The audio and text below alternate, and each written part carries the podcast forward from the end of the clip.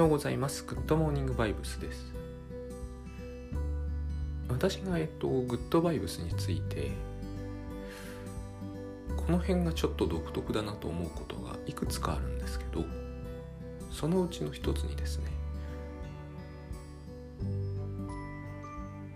3つぐらいあるのかな。一つが不可知論をベースにしているのに、えー、法合神話語られているということですね。不可知ってことはつまりわからないということなんですがここのところはですねあの多くの多くのではないでもやっぱり多くのですね、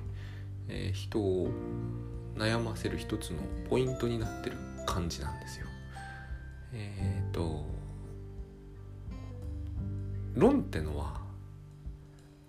正しいということをこの考え方が正しいから、えー、この方針でいきましょうっていうふうになってるものだと私たちは思ってるんですよ。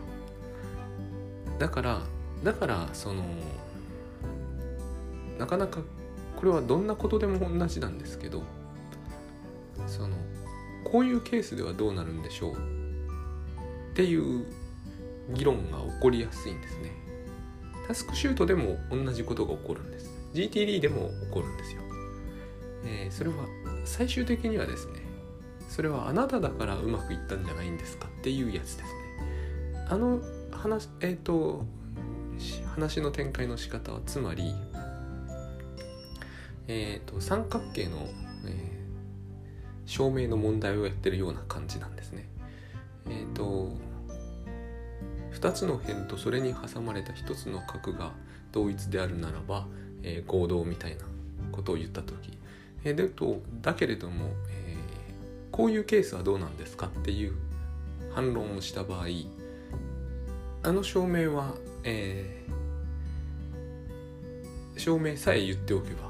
同じになるってことは言えますよね。つまり正しいからどのケースにでも当てはまるんですね。私たちはその考え方に慣れてるのでえー、その逆のその逆が機能法っていうんだと思うんですが機能的なのが、あのー、出てくるとですねこだわる人は全ての反対ケースを先に上げ尽くしてその全てのケースで当てはまるということにならない限りは納得できないということになるんですね。そうするとですねあの有名ですけれどもあの数学とかでもそうですが反証は一つあればいいんですよ。反証が一つでもあれば、うんと、この理論は正しくないということが言える。で反証が一つでもあればですね一つでも出せればあのその理論は正しくないからその理論には従わなくてよいという。で、えー、生きる方針だとか生活のケースに対処する方法論要するに自己啓発もそうだしグッドバイブスもそうだし GTD とかですらそうなんですよ。最終的にはそういう話になってくると。あの反証を上げたい人の気持ちの中には理由がありまして三角形の合同条件に関してはこれは同じやり方で反証を上げるっていうことに効果はあるんだけど一個でも、えー、成り立たないケースを引っ張り出せばあの論は壊滅できるさせられるんですがそういうモチベーションは多分湧か湧く人少ないと思うんですよね。むしろこのような問題あの合同条件みたいな問題には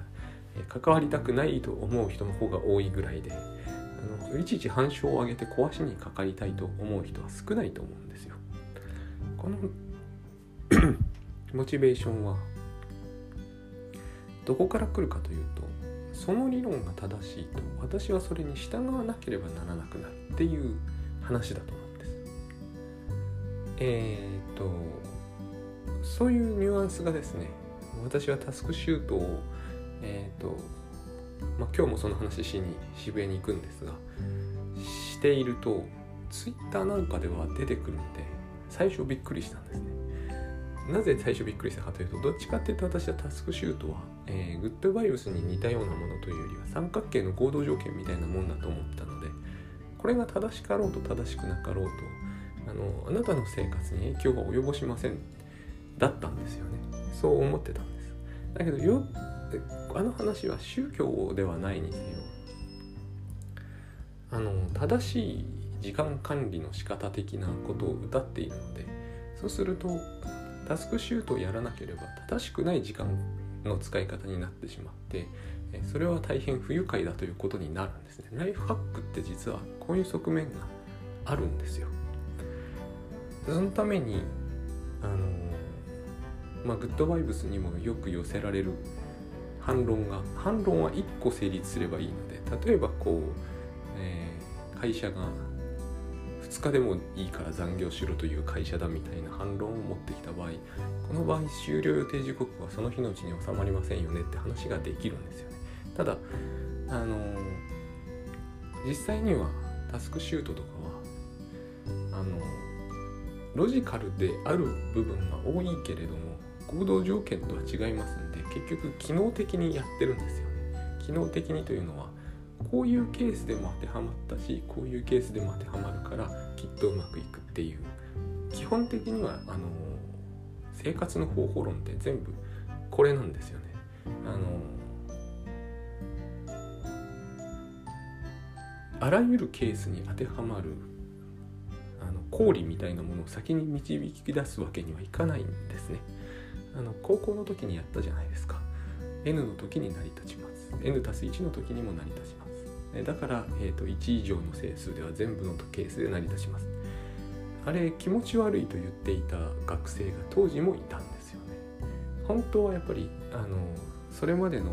やつって全部逆なのでこのやり方の逆なので正しい意識の正しいという証明をしてから全部のケースに当てはまるんでこのケースとこのケースに当てはまるということは全部当てはまるんだ的な発想にはならないあれはだからわざわざ数学的機能法とか言うんでしょうけどあのライフハックもそうなんですよね。会社員の人にも当てはまりますしフリーランスの人にも当てはまるから一般の人にも当てはまるでしょうみたいな感じなんですよ。そうそうじゃないことできないんですよ。でグッドバイブスの場合あの話の中核に不価値があるので、えー、究極的に正しいことは分かりませんって言うんですよ。そうするとあの正しいから従わなければいけないの部分の正しいからが最初からないというところが非常にこうあの多分普通の今までの私たちの思考には大変なじまないもので私もあの大学時代学生時代にですねなんかこの種の問題でうんと悩んだ時に最後は不可知論だったんです。ねでそこまでだったんです私は、えー、不価値だからしょうがないよねっていう感じだったんですよ。究極的にはわからないんだからあのえっ、ー、とまあギャンブルをし続けるようなものが人生だよねっていう感じの僕は生き方にしてたんですね。割とだからあの就職活動とかも一切しなかったんですよ。どうせわからないものなのけになっちゃってるではないかっていうことは言われるわけじゃないですか。親とか先生とか友達からも。いやでもどれも賭けになっちゃってるからっていうのが僕のロジックだったわけですよ。それ以上はなかったんですね何にも。だけどこのグッドバイブスの場合えっ、ー、と価値だから人と争わないっていうような私ではそういう展開は考えつかなかったので非常に面白いと思ったことがあったんですよ。価値だから、えー、喧嘩しないとかっていうのは私のロジックにはなかったんですよね。えー、不価値だからどっちにしても同じでしょうっていうところまでが私の考えたところだったんです。別にこれを人に広めたわけじゃないんですけどね。あの究極的にはわからないというからことによってつまりそうすることで正しさを手放せるから正しさを、えーと、正しさを争わずなくて良いっていうこうロジックでグッドバイブスはいくんだけどそういうふうには私は考えたことはなかったこの辺がですねしかも、えー、グッドバイブスのもう一つの特徴として恐ろしく徹底していますよね。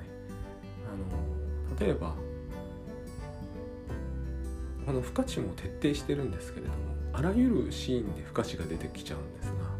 もう一つこの争わないもすごく徹底してますよね。怒らないとか。あのかなり最初の頃にやっぱりこうポッドキャストで出てきた話だったと思うんですけどどんなケースでも起こらないんですか？起こるケースもありますよね？っていうような話があったんですよね。これも非常にあれですよね。私たちの馴染みのある発想とは違う。私たちは例えば子供が危ない子供を怒らない教育方針だけどこういうケースでは起こるとかっていう話をするじゃないですか。でこの時に必ずさっきのロジックが出てくるわけですよ。こういう子供の育て方が正しいからこういうケースでは基本方針としては起こらない。なぜなら正しいから。だけれども、えー、ある種のことをしたらその時には起こらなければならない。なぜなら正しいからなんですよ。このロジックでいくのが常識なので、えーと、反証を上げるという考え方もまた常識になってくるわけですね。この子育て論は、正しいっていう前提がここにはあってでそうするとですね必ずやっぱりそれに従うのが面白くないっていう人が出てくるのであの三角形の合同条件の時と同じようにあのこういうケースではその子育て論は正しくないんじゃないでしょうかとかあのアメリカでは正しくないんじゃないでしょうかっていう話を持ち出せばいいわけですよ。それは自分と全く何の関係もない、えー、例えば自分はアメリカに住んだこともないし一生住むつもりもなくてもいいわけですよ。抽象的な議論っていうのはそういうことですよね。そこでえっ、と不価値を前提にするっていうのは大変だから珍しいわけですねいや私は正しいことは知りませんとは言わないと思うんですあのアドラー心理学の子育て論みたいなのもそうですよね。正しいことが分かっているからえっ、ー、と子供を怒るべきではないとか褒めるべきではないとかいろいろ出てくる。だけど正しいことが分かってもいないのに、えーと、怒りはしないという方針が出てくる。非常にこう僕はあの斬新だなとまあ、確かに正しいことが分からなければ怒るということはできなくなる。怒る時には正しいことは何だかがあまりにも自明だから怒るっていうことになるので怒るということに時には正しいってことは分かっているという前提なんですね。で私あの最近娘を思わず怒っちゃったことがつい最近起こったんですけど基本的に私は方針云々ではなく怒る気に全く慣れたことがないから怒ったことがなかったんですが割と感情に任せて怒ってみてあのその後非常にあれと思ったことがあるんですよね。その様子を見ていた妻が、え怒らなくてもいいじゃないかって言うんですよね。私は、えー、妻の怒ってる率からすると1%も怒ってないのでえっと思ってこの話はあの後日またちょっと別の文脈でしたいんですけど要はこの状態で、えーと、当事者だったら妻は間違いなく激高していただろうと思った。なんだけども私が怒ってる様子を見る妻はいや怒るほどのことじゃないという。で娘は怒られたということについて納得していて納得していて私は申し訳なかったなと思っちゃったんですがうんとつまり怒るというのは確かにあの例外なく例外なくというのは正しいって話になっちゃうんであの例外はあるかもしれないないけれども僕の経験してきた中ではやっぱり依然として例外なく恐れから来るもので妻が怒ってる時というのは妻が恐れているという文脈と絶対にセットになっていて妻が全然恐れてもいない当事者外として私の行動を見ていた場合は恐れてないわけだから怒るに値しなくなる。人というのはそういうもんなんだなというのをこうすごく体感的に感じた一見でした。で確かに私は恐れてた。恐れていたから怒ったんですよ。他の理由は取ってつけたようなもんです。一見怒る理由って他に持ち出しますよね。大人は。大人に限りませんが。正しい理由を持ってくる。その時は、えー、冷蔵庫に豆腐の水をぶちまけて怒ったんですけど、えー、豆腐の水をぶちまけると例えば妻が嫌がるこの段階で常に私が恐れてるのは実は妻の嫌悪感であって娘の行為そんと関係はあるんだけど第一の理由にはなってない。で結局それは何とでもできることであって言わなきゃ何度もやるっていう理屈もあるじゃないですか。強く怒っておかないと何度もやるって怒る時だと言うんですよね。かし私はこう考えてみるとうちの子はこう慎重でおとなしいせいもありますが10年でこれをやったのは1回なんですよ。10年で1回ぐらいならそういうことってやりますよね。大人でも。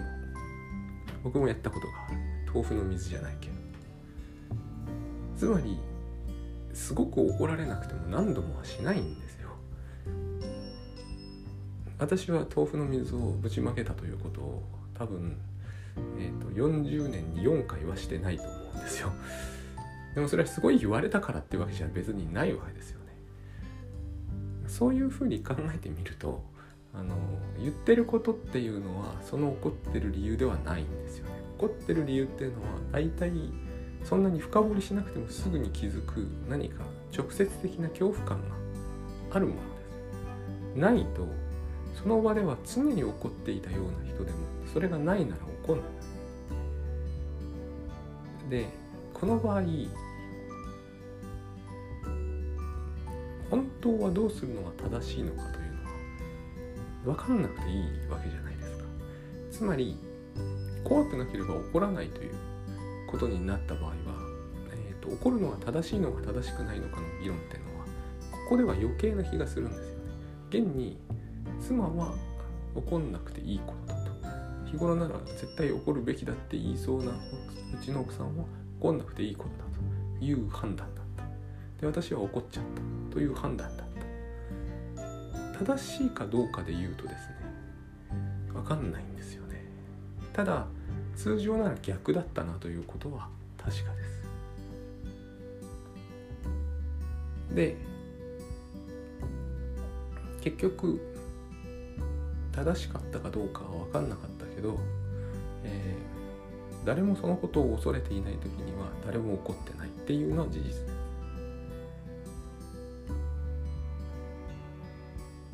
こういうロジックなんですよね。これがロジックならば。ただ機能的だなとはやっぱりその時は思ったんです。こういう時にこうするとうまくいくからこうしたらうまくいくよねという話なんです。N の時にうまくいってるから N プラス1の時もうまくいってるなら大体の時にはうまくいくでしょうっていうそういう感じなんですよ。逆じゃない。どんなケースでも当てはまるほどに正しいからどんなケースでもそうするべきですっていう話ではない。とっさに恐れちゃうからとっさに怒っちゃうんだけどでその時に正しさの理屈は必ずこう違うものを引っ張ってくるように思うんですけどえ、ー、ととっさに恐れなければその怒りそのものは発生してないってことなんだよね。その辺が大変このグッドバイブスってユニークなんだなというのを、えーと割と聞くたびに思ってます。